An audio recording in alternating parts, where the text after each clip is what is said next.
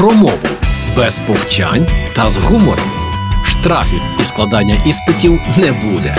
Програма Мовний патруль на Радіо Перше.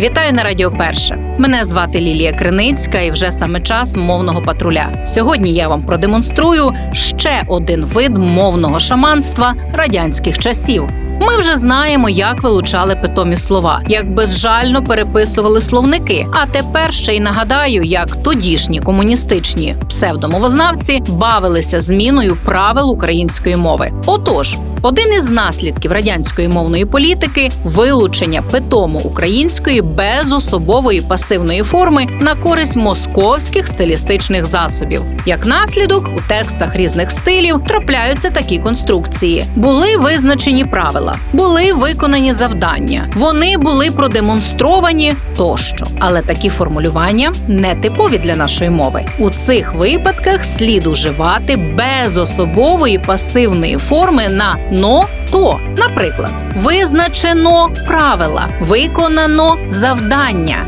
їх продемонстровано.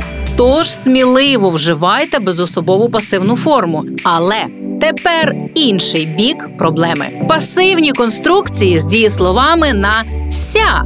Через вплив московських канцеляризмів у публічному мовленні повсякчас трапляються такі пасивні конструкції. Документ підписується директором, рішення ухвалюється парламентом, табель заповнюється класним керівником. У цих випадках виконавець дії виконує в реченні роль додатка замість підмета. Втім, історично в українській переважали активні конструкції, яким варто віддавати перевагу. Зайві пасивні конструкції роблять речення незграбним та недоладним. Тож тут кажемо так: директор підписує документ, парламент ухвалює рішення, табель заповнює класний керівник.